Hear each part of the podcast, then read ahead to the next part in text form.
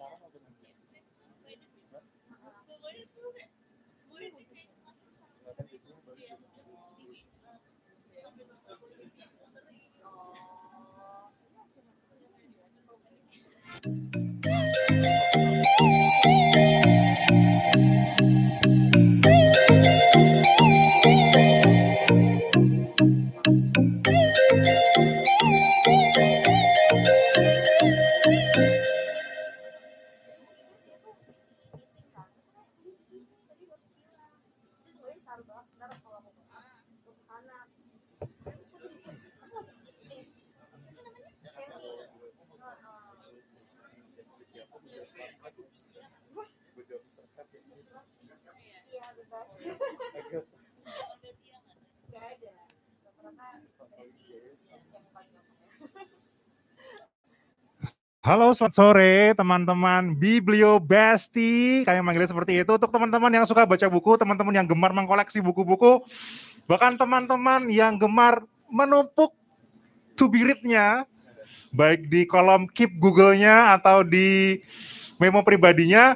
Selamat sore kita jumpa lagi di sini dalam acara yang baru pertama kali kita launching namanya M Peri Plus Book Club. Tahun lalu bertemulah dua dua ekosistem, saya nyebut seperti ya, dua keluarga. Keluarga Mark Plus bertemu dengan keluarga Perry Plus sebagai toko buku, berdiskusi, ngobrol-ngobrol, kita bisa buat apa ya untuk mengawal tahun 2023 ini. Kata orang 2023 itu akan dimulai dengan resolu apa resesi. Maka baik kalau Mark Plus dan Perry Plus membuat sebuah ekosistem, kita berdiskusi tentang buku-buku yang bisa kompetensi diri dalam hal ya pengembangan karir, pengetahuan soal filosofi pekerjaan, karir, termasuk di dalamnya adalah pengelolaan keuangan atau kehidupan pribadi untuk menuju masa depan yang penuh jaminan. Nah, ini adalah event M Periplus Blue Club pertama kalinya dan sangat beruntung karena di awal event ini narasumber yang hadir cukup spesial nanti biar sang moderator yang memperkenalkannya tapi saya pribadi mengagumi dua tokoh narasumber yang namanya teman-teman udah tahu pasti semua lewat lewat kanal media kami. Tapi secara detailnya siapakah dua Biblio Best ini nanti Mas Jackie sebagai moderator akan menjelaskannya. Nah, terlebih dulu saya juga menyambut teman-teman yang di toko buku Peri Plus Generasi City. Semoga teman-teman semua dalam keadaan sehat semua. Terima kasih sudah di sini meskipun jalanan macet dan hujan. Teman-teman menyempatkan diri untuk hadir dan bergabung dengan M Peri Plus Book Club pada sore hari ini. Terima kasih buat teman-teman dari Mark Plus Institute yang hadir untuk mendukung acara ini dan teman-teman dari Peripus juga yang hadir mendukung acara diskusi atau bincang buku kita pada sore ini. Perkenalkan, saya Nugi dari toko buku Periplus. Di sini saya mengawali acara sebagai host. Saya akan membacakan cerita atau menarasikan apa sih M Periplus Buku itu sendiri. Bulan lalu pada saat keluarga besar ya, keluarga besar Marcus dan keluarga besar Periplus bertemu, dan memunculkan nama istilah M Periplus Book Club atau di belakang saya ada sebuah banner. Fokusnya adalah bagaimana menjadi sebuah wadah ekosistem bagi orang-orang yang menggemari dunia buku sekaligus merasa terinspirasi dari setiap buku-buku yang dibaca. Mengetengahkan bacaan secara personal. Nah, bagi teman-teman tertarik untuk bergabung, bergabung di M Periplus Book Club untuk ke depannya, karena setiap bulan kami berencana untuk mengadakan setiap sesi kurang lebih seperti ini dengan membahas buku-buku bertema self-help, bisnis manajemen, women empowerment termasuk keuangan, maka teman-teman akan mendapatkan minimal tujuh book club. Yang pertama tentunya bagi teman-teman yang bergabung akan mendapatkan buku terbaru dari Bapak Herman Kartajaya, Entrepreneurial Marketing yang akan terbit beberapa bulan ke depan. Yang kedua, diskon khusus 20% untuk public training yang diadakan oleh Mark Plus Institute untuk beberapa program. Yang ketiga juga ada diskon khusus dari Periplus bagi teman-teman yang join M Periplus Book Club, buku-buku better tentunya. Kemudian yang keempat, 50% diskon bagi teman-teman yang tertarik untuk bergabung dengan acara-acara yang diadakan oleh Mark Plus Event. Lalu tentunya free access bagi teman-teman yang bergabung oleh bergabung ke di diskusi ini. M Periplus Book Club Gathering yang sedang kita adakan pada sore hari ini Lalu teman-teman auto mendapatkan Peri Plus Elite Card membership dengan beragam keuntungan tentunya. Selanjutnya ada free access untuk e-magazine marketeers selama satu tahun. Dan yang terakhir, free access untuk Marketplace Institute e-learning selama satu tahun. Nah, kurang banyak apa? Minimal tujuh yang saya bacakan adalah apa tadi ya. Nah, bagi teman-teman yang pengen tahu lebih lagi, di sebelah saya ini saya akan ambil. Nah, apa sih Pelipus Elite Card?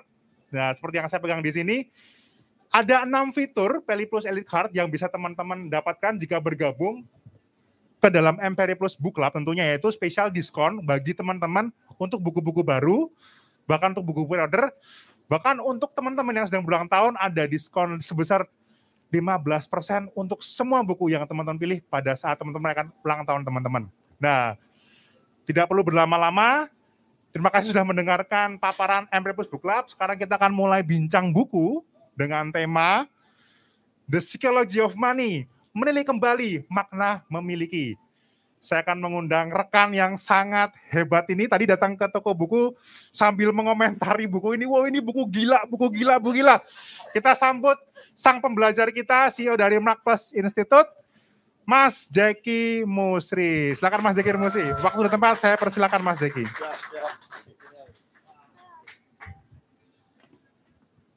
Oke, selamat sore semuanya.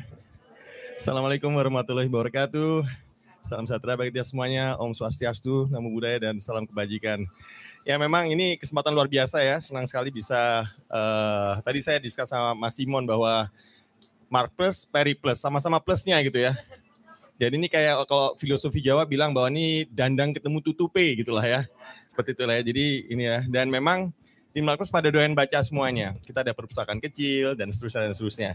So, itu pertama. Kedua, eh, langsung saja ke buku ini ya. Sekilas saja nanti kita akan bahas dengan dua narasumber kita yang luar biasa. Ini uh, influencer, youtuber, semua yang terkait pendidikan, buku nih ya mereka berdua inilah ya uh, apa namanya presidennya lah kurang lebih begitulah ya. kalau ada suatu negara terakhir itu ya nih presidennya dua datang satu dari UN, satu dari negara entah berantah gitulah ya. Oke, jadi buku ini ya benar-benar kalau menurut saya membuka wawasan baru ya. Ini kalau nggak salah tahun 2020 yang uh, cetakan yang saya pegang ini ya. Dan ternyata uh, kayak storytelling aja gitu, mengalir begitu ya. Dan karena dia pakai kata-kata psikologi begini, saya sebagai orang yang nggak ngerti psikologi gitu lah, ya, ngertinya tipis-tipis aja gitu lah. Itu mencoba melihat konsistensinya dan benar emang nggak ada rumusnya, nggak ada a kuadrat b plus ini limit nggak ada. Dan dia benar konsisten bahwa keuangan tuh nggak bisa semuanya berdasarkan hitung-hitungan.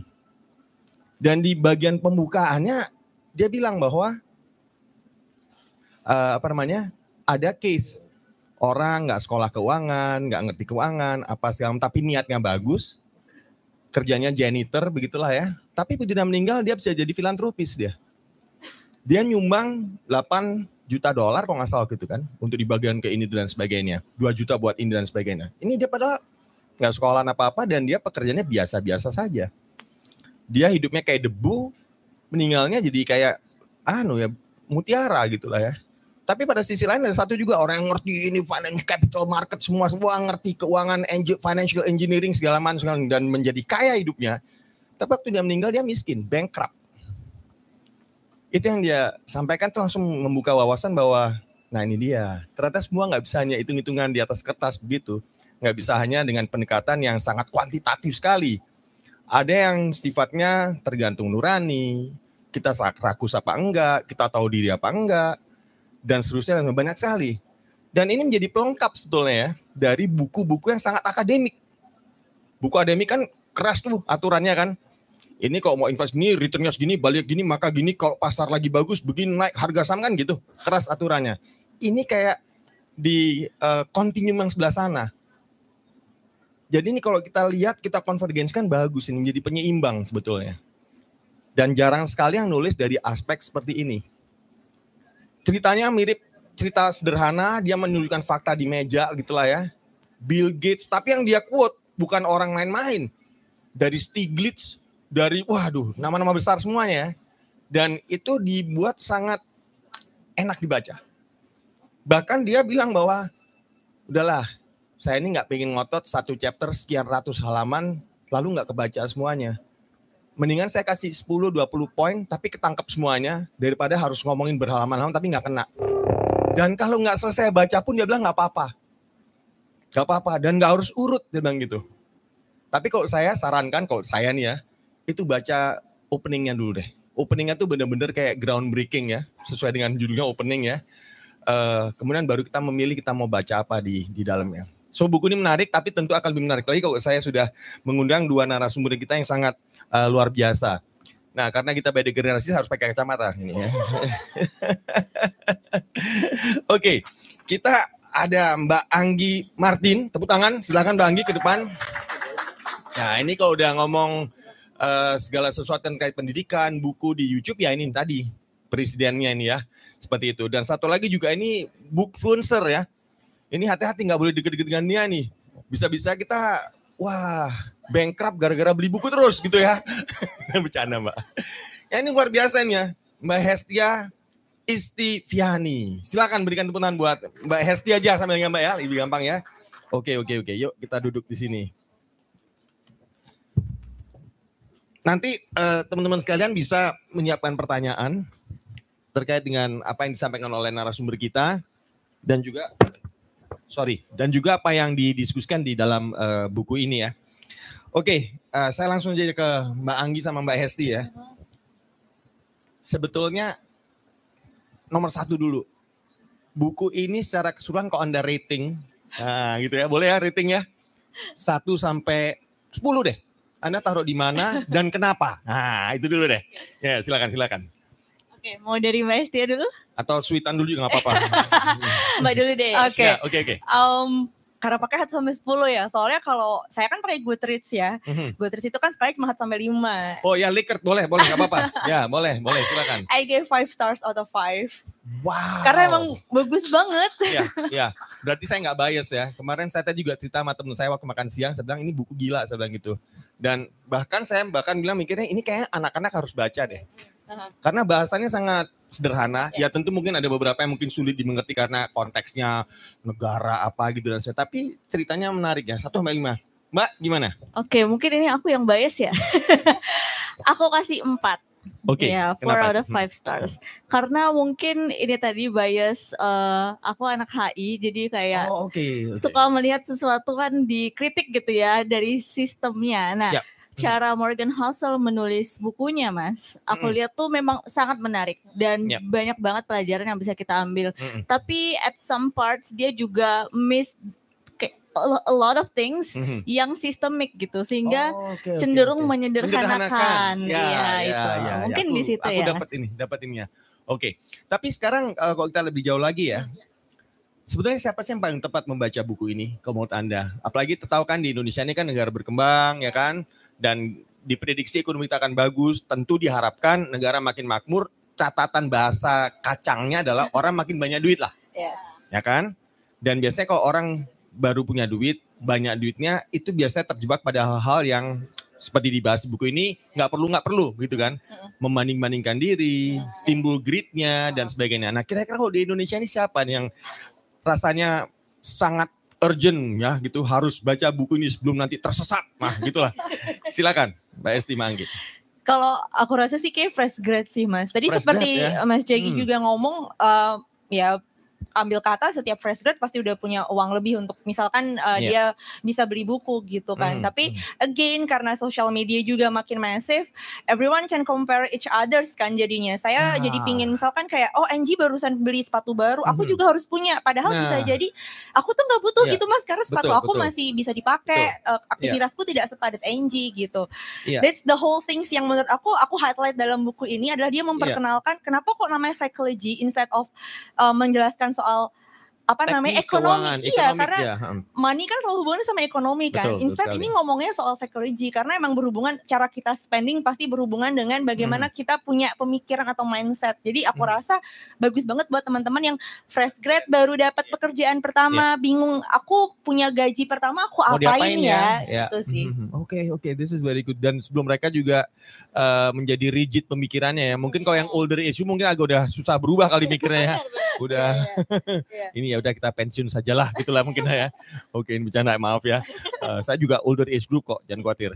Nah, kalau uh, Mbak Anggi gimana Mbak? Siapa kira-kira? Ya, fresh grad tapi hmm. bukan cuma fresh grad tapi orang-orang yang sering uh, yang sedang melakukan sedang berada di uh, tahap yang transi transitional I think. Oh, okay. Jadi kalau transisi di Indonesia tadi juga hmm. Mas Diki udah hmm. sempat yeah. bilang ya bahwa kalau di kita ini ekonominya makin bagus, ya, orang-orang yeah. makin yeah. punya uang, tapi itu dia. Yeah. Justru semakin kita punya uang tapi di tahap yang baru kayak tadi waktu fresh grad baru yeah. norak-noraknya nih punya gaji mm -hmm. baru gitu ya. Mm -hmm. Orang yang berada di level kelas sosial yang semakin meningkat yeah. itu cenderung untuk membandingkan dirinya ke kelas yang lebih uh -uh. dari dia gitu. Jadi itu sih yang menurut aku juga penting hmm. karena ternyata hal seperti ini walaupun judulnya The Psychology of Money kayaknya berat ya. Orang yang mengira mungkin iya, psychology itu iya. apa kayak buku Daniel betul, Kahneman gitu ya. betul, betul. ternyata iya, kan enggak ya ceritanya tuh sangat sederhana. Dan ternyata itu tidak hanya terjadi pada orang-orang yang mungkin kita kira kita ini perlu uh, ilmu keuangan karena kita baru tahu nih. Ternyata orang-orang yang sudah paham pun terjebak juga kan tadi ya di greed. Akhirnya ya masuk penjara gitu karena selalu membandingkan dengan orang lain begitu. Oke, okay, aku pinjem ya. Oke, okay. sorry. Ya, nggak apa-apa. Jadi kok kita lihat tadi ya, um, menarik ya bahwa di sini dikatakan di buku ini bahwa ada satu chapter menarik ya, dibilang never enough gitulah. Ini sebenarnya kan juga menyadarkan kita bahwa kita nggak bisa terjebak yang tadi yang Mbak bilang ya, jangan sampai kita akhirnya spend tuh hal-hal nggak perlu dan sebagainya. Uh, kalau Mbak Anggi, Mbak Esti, yang paling menarik di sini ada statement apa? Atau bagian mana yang menurut anda ini gila banget nih. Ini kayak the crown jewel of the book itu di bagian mana nih kira-kira ini? Yang bahwa ini wah ini nih ini punchline-nya nih. Ini kira-kira di mananya nih di buku ini? Kalau aku justru di bagian paling terakhir mas. Penutupan.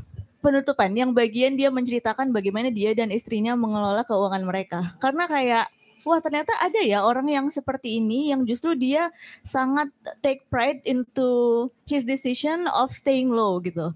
Kan dia merasa bahwa oh uang aku lebih bagus sih dikumpul gitu daripada di spend dan dibandingkan dengan orang-orang di sekitarnya dan itu sih yang menurut aku aku sangat salut karena mungkin ini sekali lagi ini bias aku aku baru hmm. kerja kemudian di Jakarta we cannot help it apalagi as yeah, a Gen yeah. Z we always compare ourselves to our surroundings dan yeah, kayak ke yeah. mall oh those people can afford that oh yeah, and I cannot I think yeah, I have yeah, to yeah, afford that gitu. Yeah, Jadi hal-hal yeah. seperti itu dan justru Morgan Housel setelah menceritakan seluruhnya yeah. di ending justru kayak wah keren banget ya ternyata dia bisa kayak gitu loh dengan keluarganya.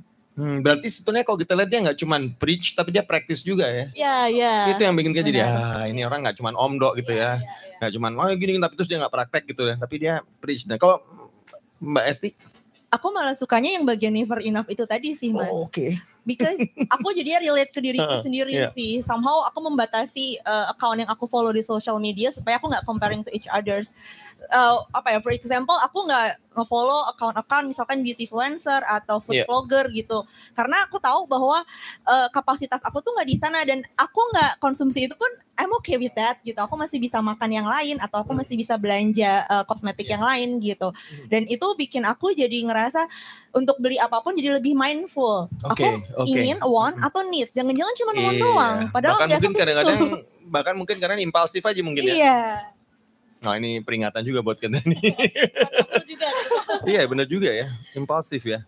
Tapi gimana kalau kita lagi di toko buku kayak Periplus gini, oh. rasanya pengen dibeli semua gimana nih coba nih repot ini. Kalau buku kayak pengecualian sih buat Bener. kamu. Nah itu ya, nih kita harus minta pertanggung jawab sama Simon ini pertanggung jawab nih ya. Ini. Oke, aku lanjutin lagi ya. Uh, dia juga mengatakan bahwa sebetulnya yang penting dalam hidup adalah bagaimana kita bukan jadi kaya, tapi begitu mencapai satu titik tertentu, staying wealthy.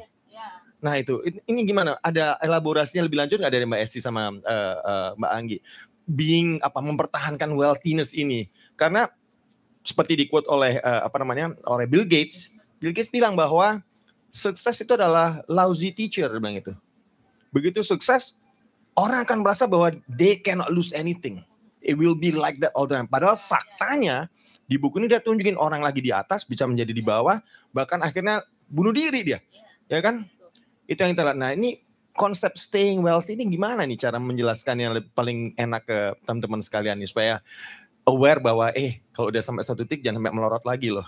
Silakan silakan. Mungkin pendekatan aku berbeda sih, yeah. tapi inti dari yang mau disampaikan sama penulisnya yeah. kurang lebih sama. Jadi staying wealthy instead of yeah. kita being rich aja adalah yeah wealthy itu kita bisa melakukan hal baik, yeah. good deeds karena good deeds itu nggak ada endingnya. Yeah. Mau kita berapapun account, saya di bank yeah. ada berapa kan saldonya, mm -hmm. kita mm -hmm. masih bisa berbuat baik dan dia sendiri juga ngomong berbuat baik nggak harus dengan nominal uang we can help each mm-hmm. other kayak misalkan mm-hmm. bantuin oh NG butuh bantuan apa aku bantu gitu yeah. itu juga yeah. bikin menurut aku itu wealthy karena kita jadi happy mm-hmm. sebenarnya yeah. Itu sih. Nah kalau kita lihat ya, oh silakan dulu Mbak, Mbak Anggi dulu deh, nanti baru aku lanjut lagi. Silakan. Stay wealthy aku setuju ya yeah. dengan Mbak Esti, tapi juga mungkin dikoneksikan mm-hmm. lagi dengan tadi yang never yeah. enough-nya. Kita tuh kalau merasa udah wealthy nih, mungkin di situ ya kita harus kayak paham bahwa wah aku compared to myself 10 years ago yeah. ini udah wealthy banget loh yeah. gitu. Nah itu mungkin ha yang harus kita sadarkan karena kalau enggak kita enggak akan merasa wealthy enough gitu. Yeah, Jadi iya, kayak kita nggak bersyukur lah basically iya, gitu ya. Ngapain kita yeah. pertahankan ini sedangkan orang lain bisa ini bisa ini bisa ini. Nah itu mungkin jadi kayak hmm, those loopholes ya yang kita perlu iya. highlight. Yeah. Oke. Okay. Uh, eh, saya hampir lupa bertanya loh. Ini waktu buku ini meluncur di pasar, mulai beredar. Ini tahunnya dari mana nih Mbak Anggi sama Mbak Esti ini? Ini kok tiba-tiba tahu ada buku ini? of course. Nah. terus apa persepsi pertama waktu kan tadi kita lihat ya judulnya psikologi ya. Itu terus terang saya juga agak intimidated waktu kan. Ya kan uh, jangan kan yang di awang-awang yang nyata-nyata saya kadang kurang paham ini psikologi gitu lah ya. Tapi saya udah siap-siap baca di meja yang serius gitu ya. Tapi baru 2-3 menit, eh saya pindah ke tempat tidur, baca sambil relax gitu ya. Jadi sebenarnya agak-agak menjebak juga ya psikologinya nih ya. Seperti itu. Nah, kembali tadi, ini gimana bisa keracunan dengan buku nih awalnya tuh? Jadi kalau aku pribadi karena Instagram sih, yeah. dan mm -hmm. mungkin ini agak berlawanan dengan Morgan Housel, aku FOMO karena okay. sama uh yeah, some of another book influencers already yeah. read that book, terus ngasih rating, mm. ngasih review, yeah. and then mm. oke, okay, gue nggak boleh kalah, gue juga mau baca mm. gitu. Dan yeah. Yeah. Uh, untung saja Very Plus punya, jadi ketika yeah. aku lebih tepatnya lebih ke arah kalau gue pingin gue harus dapat gitu. Dan untungnya Very Plus waktu itu udah punya stoknya mm. gitu, yeah. jadi Wah, langsung aja baca nih, gitu. Ya. Oke, okay. Manggi gimana Mbak? Kurang lebih sama ya, jadi ya. uh, nggak melihat dari Instagram tertentu tapi ngelihat aja oh lagi banyak nih orang baca buku ini mm-hmm. terus di Periplus yeah. juga sering dipromot gitu jadi waktu itu aku ulang tahun terus kakak yeah. nanya mau beli apa terus aku kayak yaudah dia beli buku itu deh The Psychology yeah. of Money gitu jadi ini order deh oke okay. Wah ini racunnya kuat semua nih dua-dua ya. Hebat. Terima kasih pada para pemberi racun ini untuk Oke, okay, saya lanjut lagi ya. Ini ada satu bagian yang menarik juga yaitu mengenai freedom dia baca mengenai freedom ya intinya adalah uh, saya quote di sini ya. Nah, ini dia. Freedom, controlling your time is the highest dividend money pays. Dia bilang begitu. Kita percuma punya uang tapi nggak memberi freedom, ya kan? Ini bagaimana Anda melihat uh, apa uh, apa hipo, bukan hipotesis ya, argumen yang diberikan oleh uh, penulis buku ini. Silakan. Ah, oke oke. To be honest ya, yeah. walaupun di sini sebagai narasumber, but I know kayak kita bisa masih belajar kepada yeah. siapa pun dan aku yeah. rasa aku masih buruk di hal ini. Hmm. Oh, okay. Karena kalau melihat freedom justru sebenarnya aku lagi berada di tahap kehidupan yang wah aku senang loh menjalani ini semua. Kemudian aku juga punya freedom pulang kerja itu bisa lele baca buku gitu. That's that's the highest wealth for me. Tapi ketika orang lain bilang bahwa oh I work uh, until night gitu terus kayak and I earn a lot of money terus aku kayak oh no do I you know am I missing out on, yeah. on something gitu jadinya yeah. aku ngerasa guilty mm. karena ada nominal di situ yeah. walaupun freedomnya aku punya tapi ternyata teman-teman aku tuh apalagi orang-orang yang bekerja di startup gitu ya mereka kayak oh ya yeah, I do a lot of things but I earn a lot gitu terus aku kayak oh apakah aku missing out on that jadi kayaknya hal tersebut yang juga perlu kita lihat kembali ya karena Morgan Housel di sini kan dia eh, orangnya cukup stabil gitu mhm, ya, mm -hmm. dan cara dia melihat sesuatu pun dengan cara yang sederhana dan yeah, very iya, stable. Yeah, Tapi kalau kita mungkin ya Mbak ya, yang mungkin Gen Z gitu, terus aku perantau ke Jakarta, terus ngelihat orang ngomong kayak gitu, aku kan kayak wah kayaknya ada yang salah nih. Nah mungkin itu ya freedom in one word, in in short statement aja Mbak, apa sih challenge-nya atau uh, apa ya uh, complication dari eh. Gen Z yang anda lihat sih sebetulnya? Karena terus oh, memahami generasi yeah. kan nggak gampang ya. Yes. Nah, what is the biggest complication dari uh, Gen Z yang menurut anda lihat tuh? We're very easily influenced.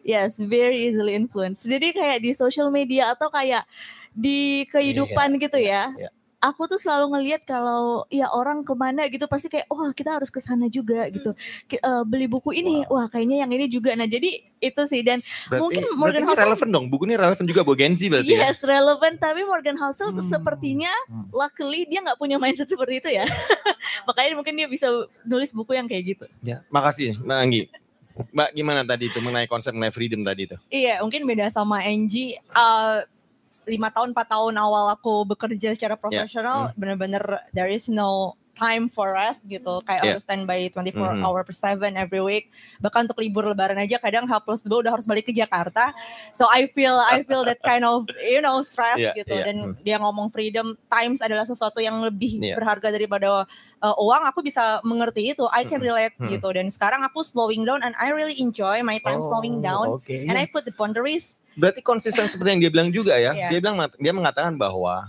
kita misalkan mencintai sesuatu hal, ya kan, menggambar, melukis, main musik dan sebagainya.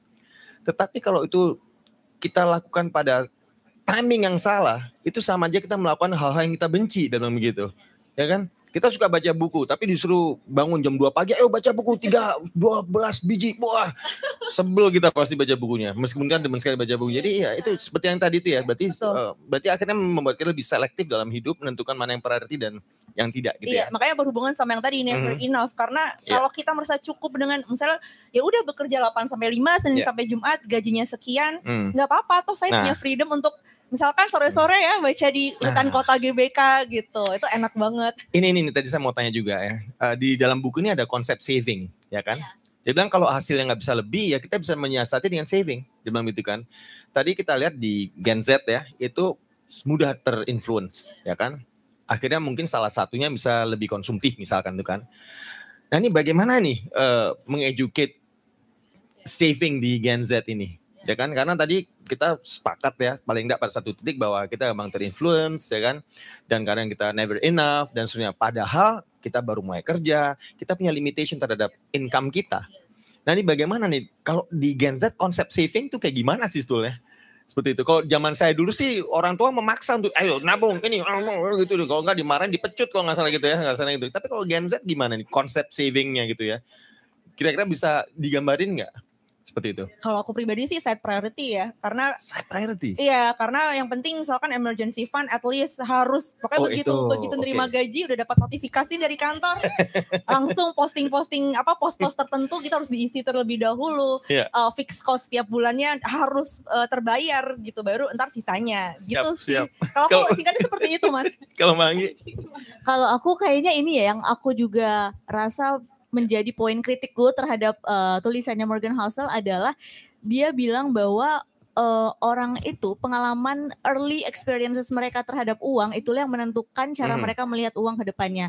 Tetapi nah, yang dia bandingkan yeah. justru adalah pengalaman orang tuanya dan dia yang berbeda dekade. Right. Jadi dia mengkomparnya okay. dengan cara yang timely. Padahal kita juga harus lihat secara misalnya geografis gitu ya. Yeah. Dan ini sebenarnya adalah hal yang sangat-sangat sering aku sedihkan gitu ya karena I didn't grow up in a family that mm-hmm. um, see money as a healthy thing. Oh oke. Okay. Gitu. Jadi okay. kayak aku uh, diskusi dengan teman-teman kuliah aku ada nih yang dari kecil diajari yeah. nabung seperti ini seperti ini hidupnya yeah. harus seperti ini. Jadi itu menjadi kebiasaan dia gitu. Mm-hmm. Sedangkan mm-hmm. aku masih kayak wah kayak gitu ya, oh keren ya, bagus ya. Jadi aku masih belajar di hal yang seperti itu karena Morgan Housel mungkin yeah.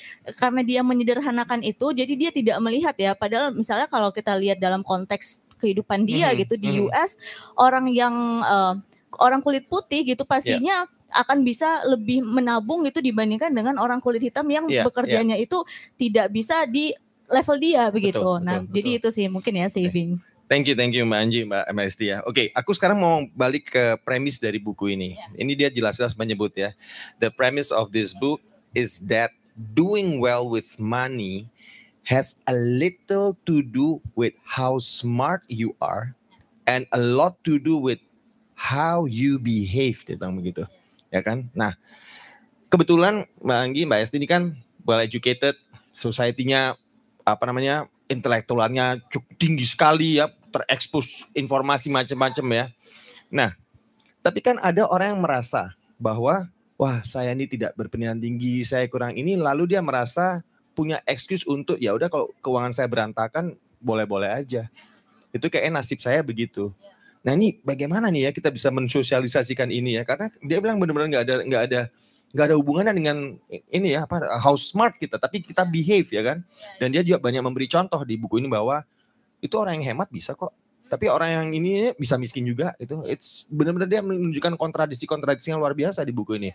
Ini gimana Mbak ini supaya uh, premis ini bisa lebih apa ya believable ya kalau untuk yang dalam tanda kutip cukup menikmati exposure ke society yang uh, cukup sophisticated misalkan, mengalami pendidikan, ada uh, values keluarga yang diturunkan, ada yang ngajarin itu satu hal. Tapi bagaimana dengan yang tidak memberi kesempatan tapi sebetulnya dia punya ya. punya kesempatan untuk jadi orang yang wealthy ya silakan dikomentari. Mungkin Mbak Esti dulu. Itu sebenarnya quite hard sih Angie sebenarnya because uh, I know we, we both read hampir hampir sama yeah. ya bacaan kami dan sebenarnya itu juga bisa diprotes sih soal you know yeah. sistem yeah.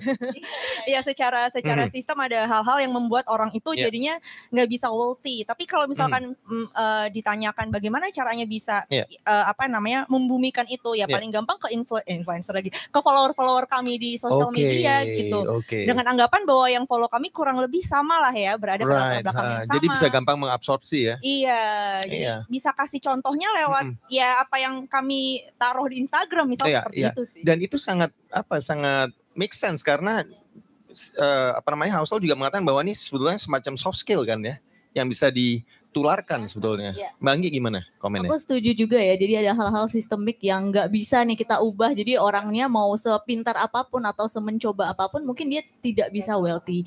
Nah, ya. tetapi itu tadi ya. Jadi kita harus ngelihat nih, mungkin orangnya tidak pintar tapi mau membaca buku ini gitu ya. Misalnya ya. sesimpel mau membaca buku ini, terus dia melihat poinnya. Menurut aku ya. yang menjadi hal yang wah ternyata bisa itu adalah ketika tadi ya melihat pengalaman Morgan Housel itu sendiri gitu. Jadi yeah. mungkin mm-hmm. orang lain wah kalau kalau patokannya Warren Buffett kan jauh banget ya karena cerita-ceritanya tuh tentang kekayaan dia itu itu jauh. Yeah. Nah, tapi kalau kayak oh oke okay, Morgan Housel ternyata dengan keluarganya pun mm -hmm. uh, cukup hemat. Nah, itu sih uh, people can learn about that Yeah. Tapi juga balik lagi tadi ya siapa yang misalnya menceritakan hal itu and people yeah. can still unlearn. Jadi yeah. what my process ini, is right now is unlearning. Ini yeah. benar kata Anda karena lingkungan dunia kan sangat dinamis ya. Sesuatu yang sudah obsolete ya udah kita unlearn kalau kita relearn lagi gitu ya. Ya, ya, oke. Dia juga memberi contoh kok. Beda nih kalau uh, Anda tidak mengalami uh, Great Depression tahun 2030, Anda nggak mungkin ngerti itu, ya kan? Bahkan JFK juga menyatakan gitu kan saya nggak ngerti itu, saya baru ngerti itu waktu saya sekolah di Harvard ya bang gitu. Tapi orang yang mengalami tahu bener tuh. Mungkin kalau di Indonesia mirip kayak apa ya generasi di atas kita yang mengalami G30 SPKI. Itu kita mereka kita ngomong G30 SPK itu mereka shivering udah yang udah begitu udah. Yeah. Buat kita G30 ya emang ya kejam, jahat tapi kita tidak merasakan sendiri. Ya ya, oke. Okay. Nah, ini sekarang ada satu statement juga di sini ya bahwa ini menarik ya to grasp why people bury themselves in debt dalam hutang ya, you don't need to study interest rates. Ya kan? You need to study the history of greed, keserakahan, insecurity, and optimism. Ini tiga kata ini indah sekali buat saya. Kok Mbak Hesti Mangi gimana nih Mbak ini? Apa is it really mean something to you juga? Waktu saya baca ini iya juga ya. Kan udah banyak cerita mengenai greediness yang berakhir tidak baik. Ya sudah banyak orang yang merasa insecurity dan berakhir tidak baik juga. Ada juga orang yang sudah kehilangan semangat tapi masih optimis jadi bagus juga gitu bisa anda share your point of view about this uh, three uh, very important keywords? Sangat Gen Z ya sebenarnya. gitu ya? Karena ya? insecurity pasti butuh validasi. Ah. Ada orang-orang yang naruh worth-nya itu dari uh, barang-barang yang dia punya. Oh, okay. gue pakai brand tertentu, yeah. dia pamer itu di social media yeah. supaya dapat pengakuan gitu. Yeah. Padahal balik lagi, kalau misalkan kita nggak tahu kapasitas yeah. kita, bisa-bisa ya tadi kan terjerat hutang yang kita nggak tahu apakah yeah. kita bisa lepas dari itu atau malah hmm. makin dalam gitu yeah. hutangnya. Ya, Mbak Anggi? Kalau aku ngelihatnya mungkin dari environmentnya ya. Jadi Morgan Housel kan di US. Jadi aku sempat setahun di US dan aku mhm. ngelihat hmm. sangat berbeda gitu cara mereka melihat um, kepemilikan. Yeah. Jadi waktu aku di sekolah itu aku sampai minder apa sepatu aku jelek ya karena hmm. brandnya jelek gitu. Jadi they're uh -huh. very very brand oriented dan right. kayak they're willing to spend a lot of money yeah. pakai uh, credit card. So everything is credit card. You swipe, you swipe, you swipe. Terus yeah. jadinya bisa itu jadi wah sama orang lain pengen kayak orang lain jadinya dia sendiri yang kena gitu kan mm -hmm. secara mm -hmm. keuangannya. Nah, yeah. tapi kalau di Indonesia mungkin hal yang kayak cara kita hidup mungkin jauh lebih sederhana ya. Yeah. Tapi I think what's funny is kita sering secara nggak tahu ya secara tidak langsung itu sering membandingkan dengan tetangga. Nah, ini yang mungkin ya antara nah, kalau di yeah. kalau di perkotaan hmm. mungkin tidak perkotaan mungkin kita lebih iya. ngelihat yeah. di rekan kerja kita. Tapi yeah. kalau di desa aku ngelihat sih saudara-saudara aku yang tinggal di ya. pulau yeah. itu sering hmm. kayak wah tetangga sebelah udah beli ini nih okay. gitu. Nah, okay, I think that's very unhealthy dan itu mungkin ya wow. yang harus kita pahami bahwa itu juga bentuk greed gitu. Ya, ya. Ini sejalan loh tadi Mbak Anggi dengan yang saya kebetulan buka halamannya juga nih dalaman 33 kalau udah punya bukunya ya. Makanya beli ya. Oke, nah itu di benar ditulis nih nah, pakai bold ini ya. Saya bacain ya. Be careful who you praise and admire. Yeah. Yes. Nah ini, jadi nggak boleh hilang ya. Nanti wah ada orang yang ngomongnya bagus tuh, praise dia. Atau dia ternyata masuk penjara tiba-tiba ujungnya itu ya. Nah nih, be careful who you look down upon merendahkan orang ya kan. And wish to avoid becoming. Ah gua nggak mau kayak dia. Ntar kita yang jadi kayak dia. Ini menarik ya. Ini benar-benar saya nggak kasih komentar. Saya cuma tulis note this. Ini kan sama yang tadi Mbak Anggi bilang ya bahwa gimana kita melihat orang, kita praise orang dan sebagainya ya. Dia bilang bahwa ini nih, ini menarik banget nih. Kita kan selalu bilang, ayo kerja keras kalau mau sukses gitu kan. Lalu pada sisa, ah, kamu jangan males dong, mau jadi apa kamu ya. Ini ada kalimat yang luar biasa nih. Realize that not all success is due to hard work. And not all poverty is due to laziness. Jadi kalau ada orang miskin bukan karena lazy loh. Tapi kalau dia sukses bukan juga karena hard work ini. Ini kan kayak paradoks ya. What is your comment on this paradoxical statement ini? Oh, saya bacanya gitu ya. Dia bahkan bilang nih, keep this in mind when judging people, including yourself. Please give me your comment nih. Soalnya saya cuma saya, saya, saya, soalnya saya cuma bisa nulis note this, udah gitu aja. Silakan, Mbak all I can comment gitu ya from the yeah. book that I've read uh, setelah buku Psychology of Money dan sebelum itu it's it's because of systemic poverty of yeah. course gitu salah satunya bahkan bah, bahwa ya emang mau kerja keras kayak gimana pun juga kalau mm-hmm. misalkan mm-hmm. sebuah sistem itu tidak equal ya pastinya yeah. perempuan masih ada gender apa gender gap kan mm -hmm. di situ gitu atau misalkan kalau di US mm -hmm. uh, people of color juga sering kali dibayarnya lebih murah daripada white mm. kayak gitu-gitu itu yang diskriminasi ya iya dan itu sebenarnya juga ya, inequality ya, ya dengan itu masalah dunia itu inequality yes. ya uh, makanya wow. mungkin kita perlu itu tadi sih mas kayak mas Jeki tadi bicarakan kita perlu tahu siapa yang kita praise jangan-jangan exactly. kita nggak ngelihat uh, misalkan perempuan gitu ya tapi ngelihatnya yeah. uh, misalkan oh laki-laki kaya gitu atau Bill Gates lah praise Bill Gates mm -hmm. tapi mm-hmm. kita lupa Bill Gates is white he yeah. is uh, mm -hmm. apa American citizen yang aksesnya yeah. banyak daripada kita yang orang Indonesia misal kayak gitu very true contextual Silakan Mbak Anggi. Totally agree with Mbak Hestia. Dan juga tidak hanya orang yang kita pandang yeah. wah keren ya, tetapi orang-orang di lingkungan sekitar kita juga gitu. Kadang kita tuh seperti aku ya, oh masuk ke, ke uh, kerjaan jadi yeah. MT itu satu angkatan. Yeah. Terus kayak oh they can afford uh, buying this, buying that. Terus aku kayak wah emangnya bisa ya dengan you know income yang sekarang yeah. tuh bisa semewah itu and then I saw the, the their family background oh ternyata hmm. you know jadi kayak yeah, yeah. oh ternyata mereka memang bisa easier to get this kind of job because their mm -hmm. family jadi itu yang right. menurut aku juga perlu di highlight karena yeah. bukan cuma tentang uh, ini ya kontras antara poverty sama wealth, tapi yeah. juga di tengah-tengahnya orang itu susah mm -hmm. untuk naik ke kelas sosial yang lebih tinggi karena nah. itu semuanya itu diturunkan. Ini nggak ya. tahu nih, kayaknya Mbak Anggi bisa baca pemikiran saya deh. Sebab saya waktu Mbak ngomong gitu saya langsung mikir ya. Di buku ini juga dikatakan bahwa problem utama salah satu yang dihadapi adalah Pak social comparison. Social comparison itu ya, itu yang lebih tinggi lagi. Lalu ada social pressure, dia akhirnya merasa tidak apa saja, never enough lagi dan seterusnya. Wah buku ini benar-benar kayaknya ngerti juga apa yang kita pikirin ya. Oke, meskipun ya saya dengan narasumber jauh generasinya, beda generasi gitu ya. Oke, uh, saya mau lanjut lagi nih ke beberapa uh, bagian dari buku ini. Tadi sempat uh, menyebut uh, Warren Buffett ya.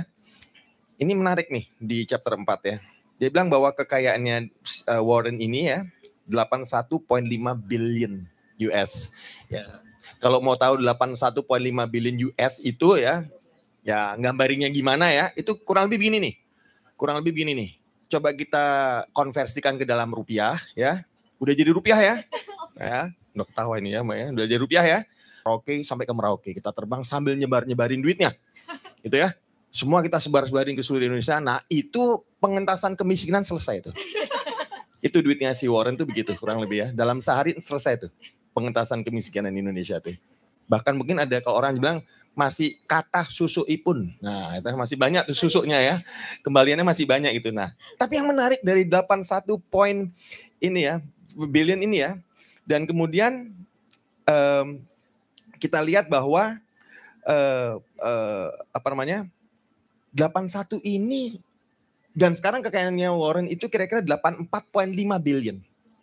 84.5 billion ya, meningkat kan ya? Nah yang menarik adalah apa? Dia mencapai 81.5 billionnya itu setelah dia ulang tahun ke-65. Jadi kita lihat mirip kayak ini Kentucky Fried Chicken itu Colonel Sanders dia baru sukses di ujung-ujung senjanya gitu. Jadi bagi yang generasi saya jangan khawatir masih banyak harapan ya. Kurang lebih gitu ya. Ya terutama yang kita keras sama Simon tadi itu ya. Oke, ini gimana? Ini ini apa nggak over promise sih sebetulnya? Apakah nggak terlalu over promise bahwa eh jangan khawatir, the hope is always there gitu. Ya kan? Dia juga memberi contoh di buku ini bahwa kalau orang udah gagal 99%, tinggal satu persen, apa bisa dia suksesnya luar biasa? Nah dia juga memberi contoh bahwa itu bisa. Nah ini bagaimana merubah mindset orang bahwa kita nggak boleh putus asa sebetulnya. Gimana ada tanggapan nggak Mbak Esti, Mbak Anggi? Kalau aku malah apa have different thoughts itu kayak dari compounding effects bukan ya Mas ya? Iya, compound, uh, iya, confounding compounding iya, ya. Uh, kalau kan ketika itu uh, Morgan Housel emang ngejelasin yeah. dari usia berapa Warren Buffett pertama kali invest, iya, makanya yeah, di yeah. usia 60 mm-hmm. sekian dia bisa tadi kan mengentaskan kemiskinan ya. Indonesia gitu. Kalau aku malah ngelihatnya instead of uh, apa ya, bolehlah kita yeah. punya apa investasi mulai berinvestasi kayak misalkan uh, kayak NG gitu baru yeah. pekerjaan profesional pertama dapat yeah. gaji dia bisa menyisihkan buat uh, apa namanya investasi gitu it's, it's really good tapi juga yang perlu diperhatikan the compounding effect of reading books and making the growth mindset itself. Jangan sampai nanti kayak tadi yang sudah disebutin sih, udah di iya. atas yeah. nih tapi ternyata karena kan 65 usianya Angie udah bisa sekaya Warren Buffett gitu kan. Tapi kan sayang banget kalau misal kayak gitu. Jadi aku sih melihatnya seperti itu. Semoga saya umur panjang bisa dapat bonus nanti dari Anggi ya. Ingat Gi, gue yang ini loh interview waktu di Paripurna selalu lupa mau gue. Eh dong 10 persen, 10 persen. Nah gitu kan lumayan ya. Kita nantikan ya. Manggi gimana tanggapannya? Aku setuju juga ya dengan poinnya Mbak hmm. Hesti ya, ya bahwa compounding effect ini kan di sini dilihatnya dari kekayaannya si Warren Buffett dan aku hmm. sekali lagi merasa bahwa ini sangat out of touch ya karena dia membawanya contoh yang literally orang benar-benar top iya. one yeah. percent of the world gitu. Jadi kayaknya kalau orang melihat bisa jadi justru demotivated karena kayak oh of course mm. Warren Buffett can get that much wealth karena dia udah punya investasi yang secured.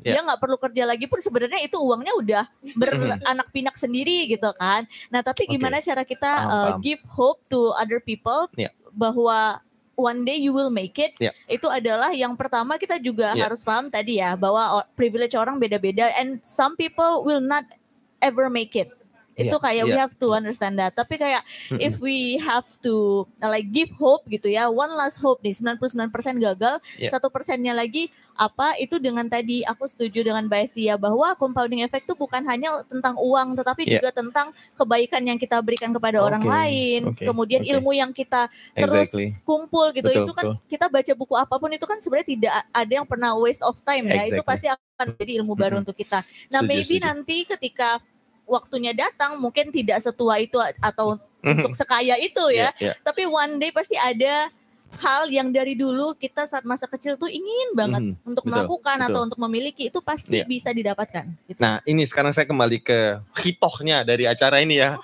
ini kan memaknai kembali maksud dari memiliki iya. itu. Nah uh, ada dua hal yang saya tanya ke Mbak Anggi sama Esi. Pertama adalah berdasarkan persepsi anda sendiri, memiliki itu apa?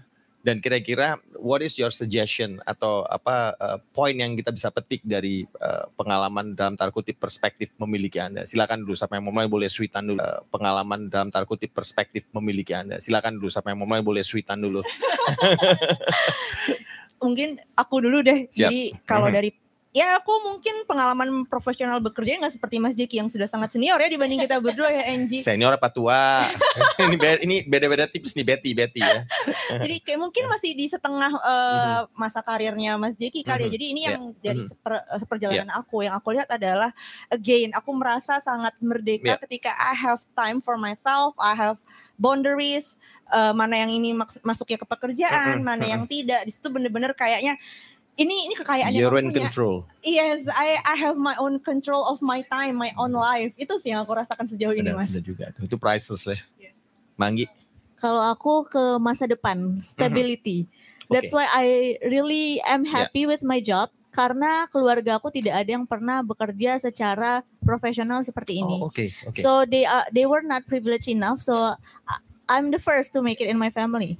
Jadi aku okay. merasa bahwa wah ini ada ya momentumnya untuk aku seperti ini dan ke depannya tuh aku ngerasa wah kehidupan aku akan stabil nih uh, hmm. di BUMN mungkin starting pointnya di hmm, sini hmm. Hmm. tapi nanti ke depannya aku bisa seperti ini itu seperti ini ya? seperti ini yes optimism. keeping the optimism for hmm. me is the fuel ya itu yang propel Mbak Anggi ke depan yang mendorong yes, ke depan ya yes ada okay ada yeah, yeah. anggapan bahwa oke okay, mm. ke depannya aku akan makin stabil jadi tidak apa-apa kalau saat ini mungkin yeah. aku masih iri hati gitu yang melihat orang mm. lain kayak eh, kok bisa ya gitu nah itu karena starting point kita berbeda tapi exactly. kayak melihat uh, bagaimana Morgan Housel ini juga yeah. taking care of his family aku ngerasa yeah. bahwa one day I would want to be like him kayak yeah. I would yeah. be stable enough to provide that for my family mm -hmm. and and that's wow. very hopeful. That's very Mungkin cool. aku mau nambahin silakan, dikit silakan. optimismnya Angie kan seperti itu. Aku yeah.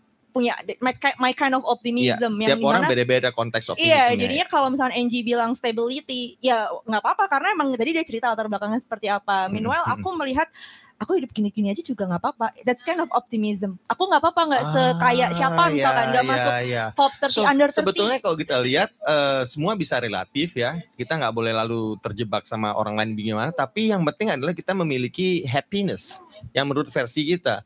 Dan itu yang ada di judul buku ini kok kita lihat nih, Timeless Lessons on Wealth ya kan, bukan richness ya, wealth ya. Greed ya kan. Satu lagi apa? Happiness dia bilang. Wow, wow. Ini ini paling nggak saya udah mulai lebih paham lagi nih. Nah, kalau ngomong wealth sekarang nih ya, boleh kita agak mundur dikit ya. Ini ada kalimat yang menarik di buku ini ya. Ini ini benar-benar luar biasa. Saya ketawa 10 jam nih. Spending money to show people how much money you have is the fastest way to have less money. Berarti sebenarnya juga menyadarkan kita bahwa hati-hati spending ya. Nah ini dia. Makanya kita harus lihat nih sekarang di beberapa negara orang tuh cenderung spending begitu punya uang berapapun. Ini bagaimana caranya supaya kita bisa memasyarakatkan ya tadi itu ya spending tuh harus ada eh, tujuan yang konkret, ada tujuan yang ada benefitnya. Ini ini gimana? Karena biasanya orang kalau baru punya duit satu rupiah, lalu dia punya baru dapat seribu rupiah, dia pikir dia ah gua spend 500 rupiah juga nggak ngaruh. Padahal buku ini menunjukkan ya kan di chapter-chapter awal bahwa ada tuh yang udah kayaknya setengah mati. Dia beli chip koin emas, beli tuh sepuluh ribu dolar gitu atau berapa ya, chip koin emas. Hanya untuk apa? main-main di air lalu hilang itu kayak lempar batu gitu. Saya baca sampai ini orang gila atau apa gitu ya. Dan akhirnya bener kita nggak perlu surprise, dia broke tahun depannya. Nah ini gimana nih untuk um, bisa mensosialisasikan dalam konteks dalam domainnya Mbak Anggi dan uh, Mbak Esti untuk atati spending. Nah silakan silakan. Oke, okay, kayaknya uh, if I'm not mistaken saat itu dia membawa contoh tentang rumah ya. Ya, yang membeli ya, rumah betul. ya. I think that's exactly. very interesting. Ah, Kayak dia melihat bahwa orang itu sering melihat wah rumahnya gede nih dia pasti orang kaya. Ini exactly. aja belinya udah berapa? Padahal bisa jadi dengan membeli itulah justru dia jatuh miskin. Exactly. Gitu. Karena so, ada biaya pemeliharaan yes, yang nggak murah, yes. ownership costnya gede ya. Yes. Silakan kan Bang. So that's very interesting. Nah kalau menurut aku wealth di sini ya aku belum merasa aku wealthy gitu dan mungkin nanti suatu saat aku akan berada di posisinya Morgan Housel untuk tadi ya bisa provide kepada keluarganya but I would want that stability yang kayak lebih apa ya lebih sederhana gitu ya karena kalau kita lihat sekarang bukan sekarang aja justru hal yang dinormalisasikan di Indonesia adalah wah kamu udah umur berapa punya rumah di mana gitu Iya, kan. benar, nah, benar, benar. padahal tidak semua orang mau gitu punya rumah gitu. Mungkin beberapa orang lebih mau kita ngontrak lebih dekat dengan kantor dan uangnya disimpan untuk hal, Hal yang lain, lebih iya. dia passionate yang buat about dia lebih gitu. valuable ya. Yes, bisa jadi Bisa. misalnya untuk traveling atau beli buku lagi ya Mbak ya. Nah Exactly. gitu. nah, nih, Jadi beli hal yang buku seperti lagi. itu ya menurut aku Sa- saya itu juga pertanyaan beli buku lagi di Peri Plus. of course ya Mas Duki udah langganan nih. Lama-lama saya pikir ini kita ini trio dagelan atau baca buku ini saya nggak tahu juga karena ini ya. Tapi anyway nggak apa-apa lah kita santai-santai ketawa lah ya. Oke, itu terima kasih tadi Mbak Anggi udah memberikan perspektif seperti itu ya. Nah, ini ada satu lagi eh, yang menarik eh, di buku ini ya. Eh, dia sempat mengutip ini. Ini dulu pernah kita bahas bukunya nih, Mas Simon, eh, Scott Galloway.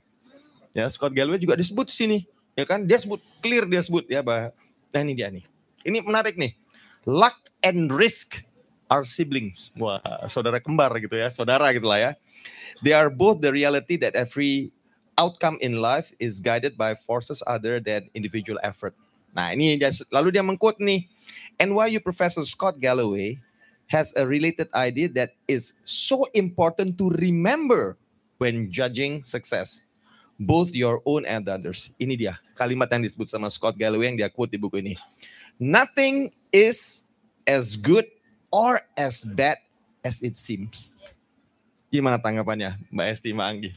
Aku ada cerita sedikit sih Mas Siap, silakan. Jadi tahun 2021 aku tiba-tiba dapat kind of lotre. Jadi Mhm. aku ter Jepang loh.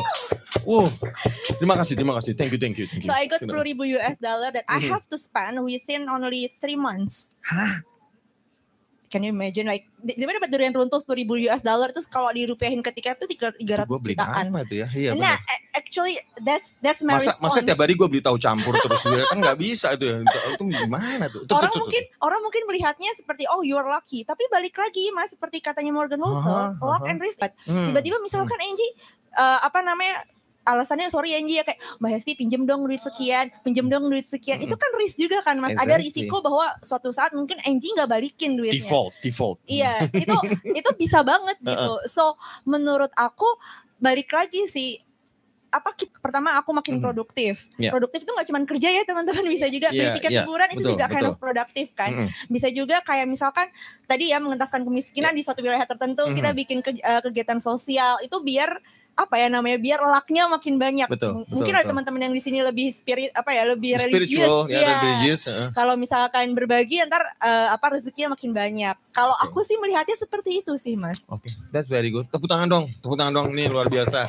Banggi, silakan Mbak. Aku Ini mengenai banget. mengenai siblings tadi, luck and risk. Our Yes. siblings satu dia bilang bahwa nothing is as good or as bad as it seems. Yes, Hmm. aku setuju banget ya dengan Morgan Housel karena juga menurut aku masih banyak orang yang melihat oh orang sukses keren sekali apa pun ternyata di belakangnya orang tuanya udah punya perusahaan gitu kan. Nah, itu kan Mhm. sering kali ya kita lihat Mhm. hal yang seperti itu. Yeah. And some people like maybe a lot of people Mhm. ya, a lot of people can take much more risk because they have a saving from their Iya, family. Iya. If you are Ada- not privileged enough, lah yes, ya. yes. If you don't have Mhm. you know safety net if you don't have th- those kind of Mikir-mikir privileges juga. yes you cannot take the risk Exactly. so you only hope for luck Exactly. yes Padahal luck itu kita nggak bisa manage. Nah, luck itu is luck dia. gitu. Susah kalau dalam ilmu manajemen nggak ada tuh manajemen luck itu nggak ada tuh. yes Uh, luck kita nanti ekspektasi yang dia muncul sih nggak bisa. Luck is luck itu like sebonus ya. yes but also walaupun Hmm. luck itu tidak bisa kita expect tapi the more people take chances the more they have the chances to be lucky yes. and some people that do not Mhm. have wealth cannot take those kind of chances Betul. jadi balik Betul lagi ke sistem tadi ya mbak ya Ya, ya. Nah, ini sekarang gini, orang sering kali eh, saya mengacu di buku ini ya eh, bahwa ayo kita ambil keputusan yang menentukan masa depan dari hal-hal kecil, keputusan-keputusan kecil sehari. Padahal sering kali kita dalam tanda kutip menerima doktrin Anda harus membuat keputusan besar dalam hidup Anda. Serem banget gitu jadinya ya. Ayo gimana kok nggak masa depan tidak saya? Padahal dia bilang small things matters gitu. Ini gimana nih Anda lihat kalau prakteknya di Indonesia apakah masih yang sudah seperti ini atau apakah masih cenderung masih yang tadi yang harus yang keputusan yang mentereng yang magrong-magrong gitu. Kira-kira gimana? Small things matters itu bisa macam-macam kok mas maksudnya nggak mm -hmm. harus langsung yang kita ngelihatnya yeah. oh aku mau bayar mm -hmm. uh, asuransi yang preminya yeah. sekian ya mm -hmm. memang sih itu mungkin buat sebagian orang small things matters tapi yeah. menurut aku bisa dimulai dari kita konsumsi apa hari ini kayak misalkan uh, ini aku sempat ngobrolin juga uh, sama pacarku soal apa namanya makan yang sehat Catat ada, ya sudah punya pacar ya, tolong jangan dikontak nomor teleponnya yang sudah punya pacar ya. orang mau catering sehat, hmm. mahal. Padahal mungkin kalau kita mau misalkan ke warteg yep. ya kan itu juga hmm. sehat. Um, hmm. kayak beli aku kadang kalau bosen makan yang ada ayam-ayamnya gitu ya udah hmm. belinya terong balado orek oh. tempe gitu doang gitu. Itu kan sebenarnya small things yang kalau di warteg cuma delapan ribu mas. Iya benar juga kalau catering set mahal bener, banget. benar juga. Itu itu iya. salah satu contohnya. Iya memang sih ada perbedaan dalam ini ya dalam itu kalau di marketing itu branding ya. Misalkan gini kalau nasi goreng itu ya mungkin sepuluh ribu, belas ribu ya.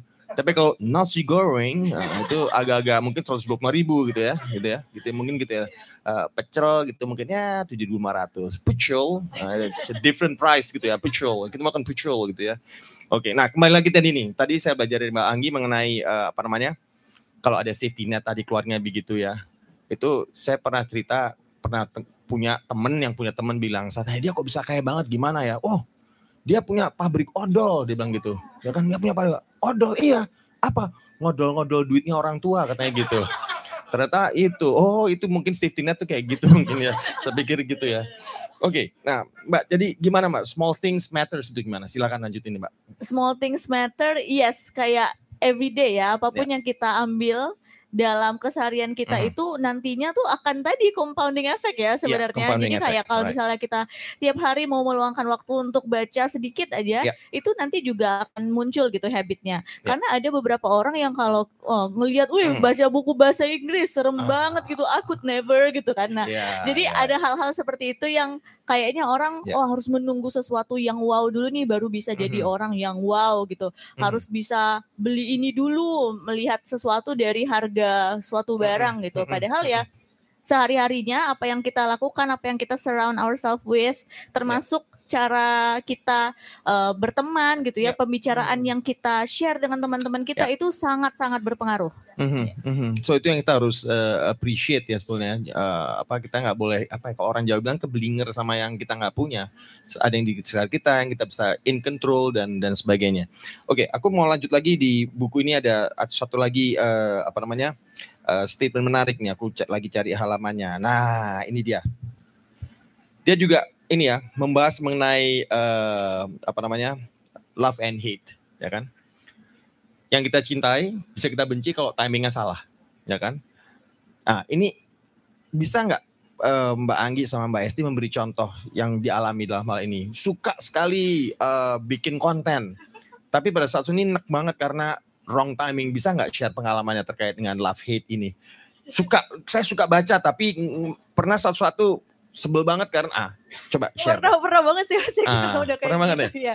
Karena uh, baca tuh hobi kan dan yeah. itu ada uh, I read for pleasure sebenarnya. Oh, okay. Jadi instead okay. of uh, read untuk work atau untuk learn, aku lebih banyak pleasure. Jadi misalkan teman-teman di sini ada yang pelariannya kalau stres nonton mm-hmm. drakor. Nah kalau oh, aku aku nggak gitu. kuat nonton drama karena tiap hari kan nonton apa lihat mm-hmm. laptop mm-hmm. ya kerjaannya yeah. capek. Yeah. Kita perlu voting nggak yang nonton drakor di sini berapa orang nih?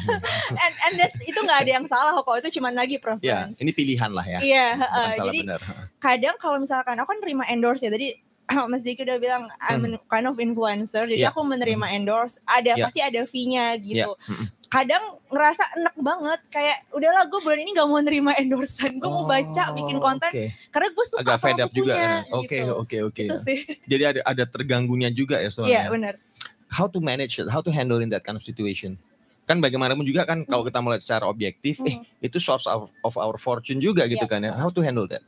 Akhirnya jadi dibatasin. Tadi oh, again sih okay. uh, talking about boundaries membatasi yeah. misalkan oh aku bikin term and conditionnya kayak gini kayak yeah. gini hanya buku-buku mm -hmm. misalkan yang lagi aku pingin baca topik-topiknya karena biasanya yang tawaran yang aku dapat ya mereka yeah. random aja gitu ngirimin bukunya hmm. jadi akhirnya yeah. aku akan lebih selektif aku put Noted. Put more effort untuk menyeleksi yeah. daripada ntar yeah. aku bikin reviewnya jadi setengah-setengah kan jadi nggak enak sama klien yeah. gitu yeah. paham paham kalau mbak Anggi gimana tuh yang love hate tadi tuh yang mencintai tapi kadang hmm. fed up juga tuh aku Dalam kondisi hustling. Kayak oh, aku okay. ya tentang hustling. Jadi kayak yeah. hustle culture dulu tuh aku dari SMA mm -hmm. sampai aku yeah. selesai kuliah, aku sangat bangga bahwa aku tuh hard worker gitu. Yeah. Jadi aku kayak oh everything I do kayak aku yeah. sehari meeting bisa lima kali karena organisasinya aku ikutin 10 gitu. Jadi kayak wow. aku harus ini aku harus itu perfectionist kayak oh it's because I love working mm -hmm. gitu. Mm-hmm. I love being yeah. a hard worker. But aku semakin ke sini aku semakin sadar sebenarnya itu karena aku dipaksa keadaannya. Jadi okay. kayak aku harus seperti itu agar aku Berarti make it. Konteksnya kepaksa. Ya? Iya, jadi kayak tapi aku baru sadar sekarang bahwa oh seharusnya aku bisa loh enjoy hmm. my time gitu. Aku bisa yeah. ngobrol sama teman, aku bisa baca buku secara hmm. santai gitu tanpa dihantui aku harus produktif, aku harus menghasilkan yeah. sesuatu dan berprestasi kayak gitu. Nah, jadi itu sih yang sekarang aku rasa uh, I take pride in how I rest gitu ya pulang pulang kerja tuh baca buku santai-santai ketemu teman I think that's very valuable dan itu love hate tadi bisa jadi hmm. hal yang kita rasa wah kita senang banget nih hustling nyari uang nyari apa ternyata oh ternyata itu karena keadaan dan sekarang justru kalau kita misalnya lebih slow down lebih mindful itu kita kan lebih healthy juga ya and yeah. health is hmm. the highest form of wealth as well yeah. so yeah that's Agree. it tepuk tangan dong buat Mbak Anggi Nah, ini sekarang saya beralih ke postscript ya, bagian penutupan. Kalau buku itu kan suka ada prolog, ada epilognya gitu lah. Ini bagian belakangnya. Uh, yang uh, ya bukan menyayangkan tapi memang karena buku ini orang Amerika yang bikin jadi menyoroti uh, brief history why the US consumer thinks the way they do jadi ya tapi yang mungkin nggak bisa juga replicate ke, ke ke negara kita ke Indonesia nah salah satu yang disebutkan di sini adalah dia menyoroti bahwa ada suatu hal menarik orang nggak punya uang, uh, dia juga nggak mau banyak utang, gitu kan? Tapi begitu orang makin makin makin mau, ternyata household uh, apa debts, utang rumah tangga, ada rumah utang masyarakat itu makin meningkat lagi gitu. Nah, lalu kita juga lihat lagi bahwa sekarang ada fenomena bahwa eh kalau mau memiliki sesuatu nggak harus memiliki uang dulu. Bisa pay later, bisa 0%, cen, cen. Nah, itu kan sangat menggoda dan akhirnya orang menjadi punya dulu gitu ya uh, taking the risk yang mungkin dia nggak tahu uh, complicationnya nanti. Ini bagaimana tanggapan Mbak Hesti sama Mbak Anggi terhadap apa yang dikatakan oleh uh, siapa namanya si uh, Morgan Housel yes. ini ya mengenai bahwa hati-hati nih utang household tuh gede gitu ya. Yeah, yeah, Dan yeah. apalagi sekarang wah semuanya udah nggak pakai kertas gitu ya. Yeah, yeah. Tap gitu kan. Yeah, benar. Pin gitu lah ya cap jempol gitulah ya mungkin kayak gitulah how, how do you see this yang dikatakan oleh Morgan Housel ini? Yes as a banker ya, I really understand that. Kayak mm. credit cards itu big business, mm. apalagi di US. Yeah. Dan kalau misalnya kita lihat di Indonesia sekarang ya, yeah. pay letter, pay letter itu menurut aku yang penting ada batasannya ya. Kalau mm. misalnya yeah. dirasa oh emang ini akan menjadi hal yang produktif atau memang dia pasti bisa membayar itu semua, well itu urusan dia gitu. Terserah dia yeah. misalnya mau pasang pay letter. Tapi kalau aku sendiri sih aku membatasi diri agar tidak punya kredit card dulu nih walaupun yeah. uh. ditawarin gitu orang perusahaan sendiri gitu kan jadi kayak ya udah silakan silakan uh. bikin gitu kan yeah, sisi yeah, yeah, yeah. di dalam satu building uh -huh. gitu tapi aku kayak yeah. eh, jangan dulu deh gitu karena kayak menahan diri karena hmm. kalau nggak sih bisa bisa fatal gitu yeah. dan yang aku lihat adalah biasanya kayak gitu adalah orang-orang yang memang mungkin belum belum ini ya belum bisa menghitung gitu kayak dia yeah, tuh yeah, yeah earnnya berapa, terus bisa di Dia ininya punya kapabilitas untuk mengatasi pembayarannya apa enggak. Gitu ya? Yes, gitu dan itu yang disayangkan karena yeah, yeah. karena saat dia default kan akhirnya ya ah, nanti kena di dia sendiri ya. itu sih. Jadi kalau kita lihat uh, kita harus hati-hati ya menanggapi hal-hal yang kayaknya enak tapi nggak enak di belakang gitu ya. Yeah. Betul. Mbak Mbak Esti ini mungkin aku bahasanya agak teknis sih. Jadi hmm. kalau aku pribadi membedakan antara utang produktif dan perlu, utang konsumtif. Perlu papan tulis oh, atau apa caption? Silakan. Jadi kalau aku ngelihatnya kalau itu utang konsumtif ditelaah lagi ini needs atau wants. Ah. Jangan sampai nanti jadinya wants gitu. Aku nggak yeah. butuh ternyata. Tapi kalau utang produktif yeah, yeah. dalam pemakaian berapa lama nih bisa ROI? Nah ini sebagai catatan aja nih, gitu. needs needs wants ini itu paling basic tuh di pemasaran tuh needs wants ini hati-hati banget nih. Terima kasih udah ngingetin kita semua. Terus tadi tuh yang ngitung-ngitung ROI-nya gimana tuh coba? Jadi misal nih kayak misalkan aku ganti handphone gitu kan sebagai influencer, I need to upgrade my tools kan pasti yeah. ya. Tapi dalam waktu, iya, uh, tapi aku nggak bisa kalau aku bayar cash. Jadi aku harus hmm. pakai credit card misal iya. seperti yeah. itu. Hmm. Oke, okay, aku pakai yang 12 bulan sekitar 750 ribu misal. Hmm. Berarti uh, targetnya adalah dalam sebulan harus dapat perusahaan yang minimal bisa ngecover cicilan. Wow. Jadi itu akhirnya Ini- berarti ya utang produktif Betul, gitu. betul, betul. Ini berarti ya benar-benar, benar-benar. Iya benar. Jadi apa ya? Udah dihitung juga eh, bisa generate productivity berapa. Jadi bukan untuk punya gaya, enggak itu enggak ada value-nya. Tapi oke saya utang nih, tapi saya bisa create value berapa dari yang utang tadi itu Iya, ya. iya. Wow, ini ini ini- konsep sederhana ini penting banget ini. Wow, tepuk tangan dong buat Mbak Ani sama Mbak Esti lagi ya. Ini ngomongnya renyah enteng begini tapi susah-susah semua ini, ini. Kelas berat semuanya ini. Terima kasih. Sama Bapak Ibu sekalian teman-teman siapkan pertanyaannya kalau setelah ini mau bertanya silahkan Eh, sama saya tanya yang gampang-gampang sama yang yang susah-susah ya. Tolong yang susah nanti tanya-tanya sama dua orang narasumber ini ya. Oke. Ah, sekarang saya mau eh, eh, apa namanya? Menanyakan kepada Pak kedua narasumber Mbak Esti dan juga eh, Mbak Anggi eh, secara umum tiga hal apa yang bisa dipetik dari buku eh, Psychology of Money yang ditulis oleh Morgan Housel ini? Silakan. Aku ini kan sebenarnya buku ini sudah beberapa kali aku bawakan di beberapa eh, kelas ya. Ya. Hmm. Karena aku juga ngisi kelas gitu. Biasanya ada tiga hal, yaitu bagian never enough, terus compounding effect, sama wealth sama ri- rich. Oh. Karena ya. itu itu menurut aku tuh basic Ini, ini. mindset sih tadi tadi yang belum sebelum disinggung tadi yang ini yang mengenai wealth sama rich tadi ya. Nah ini tolong Mbak jelasin Mbak nih dengan bahasa yang gampang banget. Ini saya juga baru lihat eh, iya ternyata ada perbedaan antara rich sama wealth ya. Eh dia orang kaya loh. Wah dia orang apa makmur wealth ya. Iya. Wah itu coba jelasin Mbak dengan Tadi saya Mas Jeki udah ngomong ya kalau bahasa Indonesia kan rich itu kaya dan Ah, ah, ah. biasanya pengeluaran kaya tuh saldo di bank ada Ah, berapa gitu mobilnya kan. apa gitu. Iya, rumahnya di mana Hmm, gitu. Tapi, mahal apa enggak gitu. tapi kalau wealth itu kan makmur sesuatu yang lebih ke batiniah sebenarnya daripada Justru kelihatan ya. Iya daripada hal-hal yang kita bisa lihat wujudnya kan gitu. Exactly. Jadi kalau wolf, aku sih selalu mengasosiasikannya tadi Angie udah ngomong kesehatan. Yep. Misalkan dengan small thing matters yang tadi ya Angie aku lihat eh, dia kalau pulang kerja sempat lo yoga Hmm. gitu.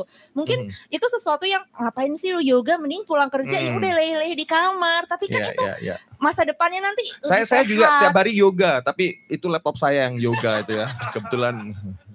Oke.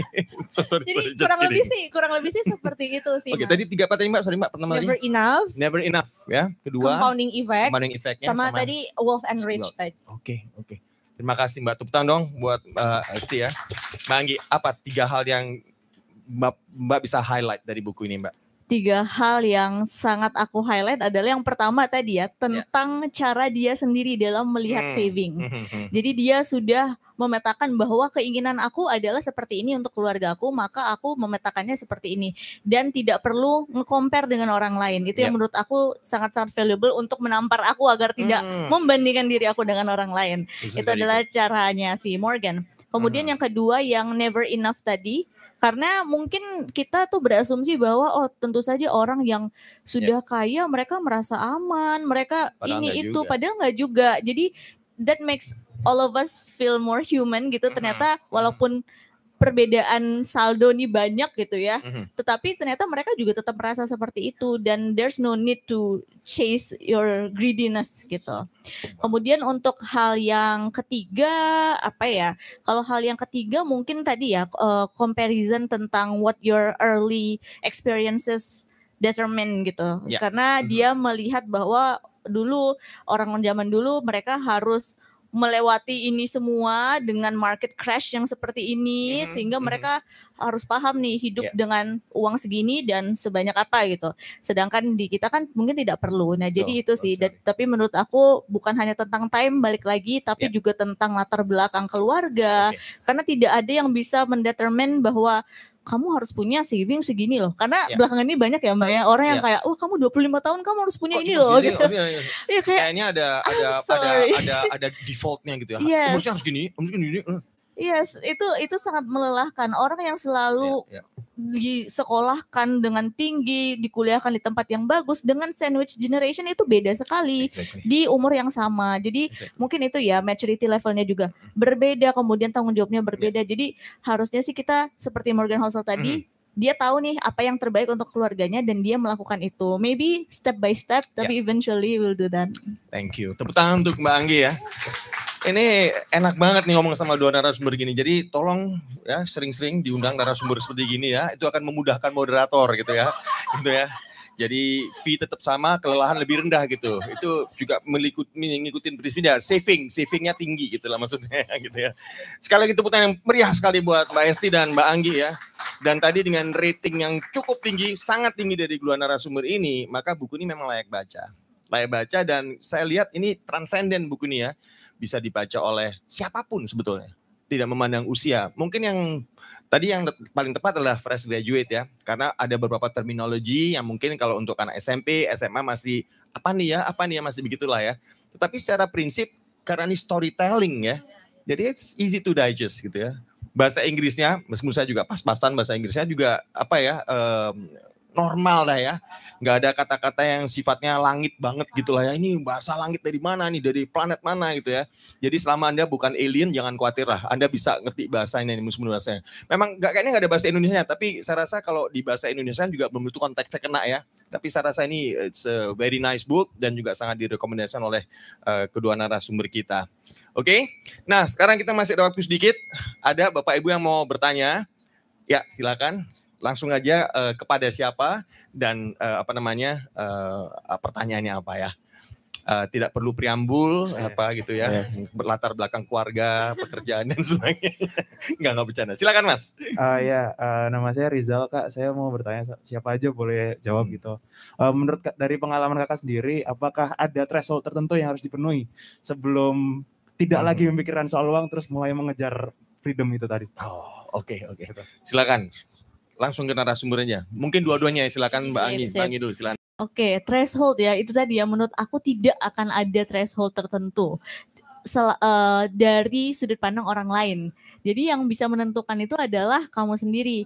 Misalnya nih kayak orang mau nikah gitu ya, oh harus di tabungan tuh harus punya sekian puluh juta. Nah itu menurut ya, aku ya, ya. nggak ya, ya. bisa, benar-benar nggak bisa disamakan. Kemudian uh, apalagi ya kayak misalnya nih sebelum kita mencari freedom yang lebih ada orang bilangnya gini ya aduh aku lupa mbak apa mbak um, dia itu untuk um, retire early fire yeah, yeah fire yeah fire the fire movement uh-huh. yeah. what is it uh, like retire early yeah, yeah uh, financial freedom. Oh ya, yeah, oh ya, yeah, financial independent, yeah. retire early. Nah, itu kan adalah threshold yang sangat sulit ya. Jadi kamu harus bekerja keras, terus ngumpulin semua uangnya baru nanti bisa freedom. Nah, mungkin itu tidak tidak logis gitu secara kesehatan gitu untuk beberapa orang. Jadi menurut aku yang bisa menentukan itu kita sendiri. Misalnya freedom pun itu bisa diartikan secara you know uh, secara berbeda oleh orang-orang. Misalnya freedom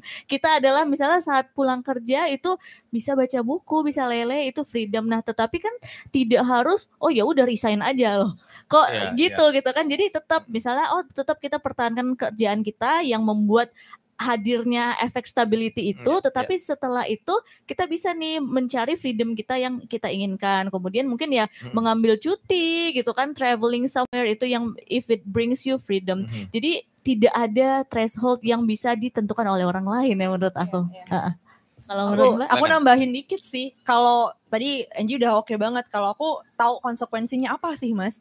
Karena apa pun yang kita pilih, oke okay, aku mau set hustling, tapi tahu konsekuensinya misalkan jadi nggak punya waktu buat nongkrong sama teman-teman, mungkin waktu traveling jadi sangat terbatas.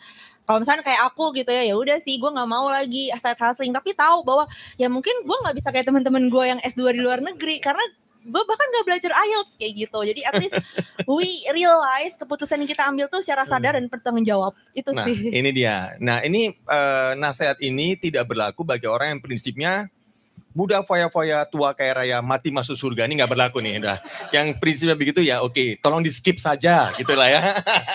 Gitu ya. Oke okay. ini uh, ada satu lagi pertanyaan dari uh, uh, Pak Kristo ya. Ini Mas Kristo ini dokter. Dia ini perusahaannya ini Harmoni Klinik ya. Uh, silakan ya. Nah ini pertanyaan gini. Ini dia sangat challenging pertanyaan ya. Bicara saving compounding effect itu pun menurut beliau ini terpengaruh atau dipengaruhi oleh situasi ekonomi. Investment misalnya dikatakan dalam long term pasti fruitful padahal belum tentu ya. Tapi saya lihat kalau apa kita apa enggak dalam tanda kutip lucky enough gitu ya. Nah, itu tadi ya.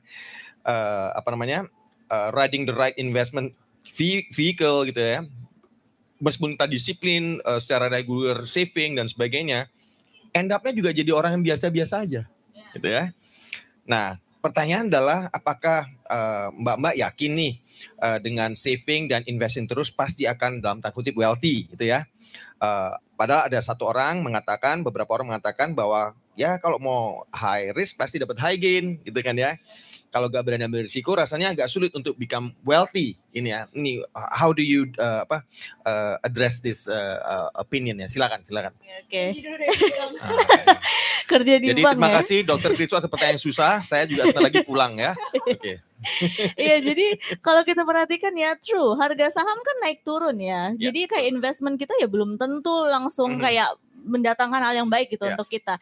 Nah kalau yang saya lihat adalah pekerjaan yang sekiranya kita senangi dan dia stabil itu jauh lebih menyenangkan daripada berharap tadi oh financial independent, retire yeah. early, ngumpulin uang, investment sebanyak mungkin, kemudian setelah itu harus um, aku udah udah nggak boleh kerja lagi. Kemudian semuanya dari uh, passive income gitu. I think that's very hopeful ya. Kayak kalau yeah. menurut aku sih aku akan tetap tetap bekerja, tetap mencari uang yang memang uh, income-nya itu selalu stable. Yeah. Kemudian mungkin yang di, uh, lain hal bisa kita invest, it, ya? yes, bisa di reksadana, bisa di saham. Okay. Tapi balik lagi itu juga luck tadi ya. Jadi betul, betul. luck and risk. Jadi bisa jadi naik, bisa jadi turun. Nah, hal yang sangat negatif yang sering kita lihat adalah apalagi zaman kripto kemarin ya kayak 2020 2021 people spend all their money on crypto yeah, terus tiba-tiba hilang semuanya. Nah ini ini nah, saya suka itu. nih. Ini yang nanya tadi kan namanya Kristoforus. Ini mirip Kriptoforus mungkin gitu ya. Oke, okay. Dok Kripto, eh Dok Kripto lagi. Dok Kris, makasih atas pertanyaan. Silakan Mbak Mbak Mbak Esti kalau Iya, aku beda sih. Karena Anji kan kerja di bank gitu, sedangkan kalau aku kerja di media dan kebetulan uh, aku mengalami yang namanya sempat aku tiga tiga bulan gak bekerja gitu. Itu pas awal-awal pandemi. Mm -hmm. So buat aku sekarang yang jadi priority instead of investment and so on adalah kembali lagi mengisi tabungan emergency fund. Yeah karena ya kita nggak tahu ya ada udah namanya resesi global katanya nih kata media hmm. gitu terus nanti nggak tahu lagi apakah pandemi ini bakal uh, kita udah selesai ppkm apakah yeah. nanti tiba-tiba ada ppkm dadakan ya kan jadi kayak ya udahlah at least aku punya tabungan di situ lah emergency fund -hmm. jadi kurang lebih aku buat aku sih prioritinya adalah basic necessity kita. Kalau misalnya selalu ada apa-apa selalu terjaga. at least bisa hidup dulu lah bisa survive okay. dulu okay. gitu. Baik terima kasih Mbak Asti Mbak Enggi. Terima kasih tepuk tangan dong buat narasumber kita ya. Ini karena keterbatasan waktu juga dan kalau saya juga keterbatasan tenaga ya jadi terpaksa harus kita akhiri. Dan sekali kita berikan uh, apa namanya apresiasi pada uh, Periplus ya yang sudah memfasilitasi. Tepuk tangan dong buat Periplus Uh, dan jangan lupa mampir ke toko bukunya di mana-mana, bukunya bagus-bagus, yang jual cantik-cantik, ganteng-ganteng, harga terjangkau, konten luar biasa ya, dan uh, kita pasti makin mendapat manfaat banyak dari Peripas kalau kita rajin-rajin baca bukunya. Dan sekali lagi terima kasih Mbak Anggi, Mbak Hesti atas paparannya, atas tanggapan terhadap buku yang uh, kita bedah pada hari ini, The Psychology of Money, Timeless Lessons on Wealth, Greed and Happiness, yang ditulis dengan sangat api, sangat touching, kadang-kadang puitik juga ya ini ya. Uh, bagus kata-katanya, pemilihan kata-katanya enak banget tuh ya. Yang ditulis oleh uh, Morgan Housel ini. Dan sekali lagi, dia nggak cuma preach, tapi dia juga practice. Sehingga kita bisa melihat bahwa ini bisa kita jadikan salah satu pegangan. Mungkin nggak 100%, tetapi still it's useful book ya sebagai pegangan dan uh, apa namanya uh, tadi kita sudah di rating oleh dua narasumber ini uh, tinggi sekali ratingnya. Jadi mumpung masih ada stoknya. So get the book, read it, and improve your life. Demikian dari saya Jeki Musri. Terima kasih banyak. Wassalamualaikum warahmatullahi wabarakatuh. Terima kasih Mas Jeki, terima kasih Mbak Enji, terima kasih Mbak Esti. Saya akan undang rekan saya kalau di ngomong-ngomong soal Empiripus Book Club tuh kepala suku. Jadi M Book itu kan kerjasama antara Periplus dengan Marcus. Lalu di Periplus sendiri ada kepala sukunya yang yang membantu membantu membuatkan apa ya istilahnya kok saya lupa istilahnya kurikulum ya kurikulum kurikulum diskusinya kita diskusi apa. Nah bulan ini kita diskusi tentang Psychology of Money. Bulan depan nah kita masih belum tahu nih kita bakal bahas buku apa. Tapi saya udah ya untuk memberikan kenang-kenangan dan tanda terima kasih. Mas Simon silakan mau di depan. Ini Mas Simon kepada Mbak Angie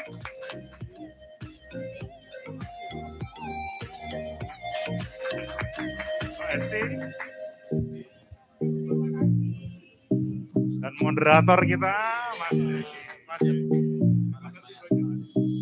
Boleh foto dulu berempat ini, Kepala Suku M Club dan sumber dan moderator. Nanti teman-teman juga ada sesi foto bersama nanti.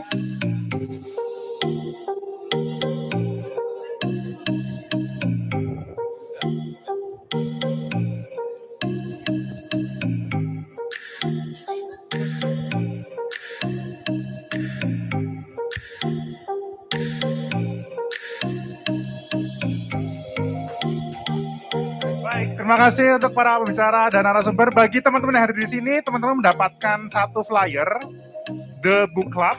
Di bawahnya ada tulisan e-kupon 50.000. Teman-teman berkesempatan mendapatkan potongan harga Rp50.000 untuk transaksi di periplus.com. Untuk cara penggunaannya bisa scan barcode yang tersedia. Nah, seperti itu. 50.000 dengan apa ya? Bebas sih all, all categories. Lalu yang terakhir tentunya Terima kasih untuk fasilitasnya. Hari ini ada beberapa buku yang bisa didapatkan dengan harga spesial, tidak hanya buku Psychology of Money, tapi buku-buku seperti When the Rich Are Getting Rich dari Robert Kiyosaki, Factfulness, dan Rich Dad Poor Dad juga. Lalu ada beberapa buku juga yang didiskon di 10% bahkan lebih sudah disediakan di depan kasir jika teman bingung buka apa yang diskon ya. Bisa juga teman-teman scan barcode di flyer yang teman-teman dapatkan. Akhir kata dari kami Peri Plus, kami mengundang kalian semua untuk bergabung dalam M Peri Plus Book Club dengan minimal 7 keuntungan, banyak diskon, banyak kesempatan, banyak ilmu untuk belajar. Sampai ketemu di M Peri Plus Book Club bulan Februari. Salam.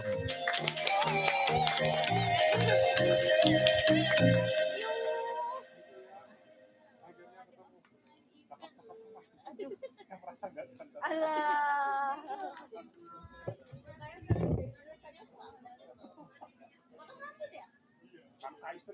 Oh, jadi harus.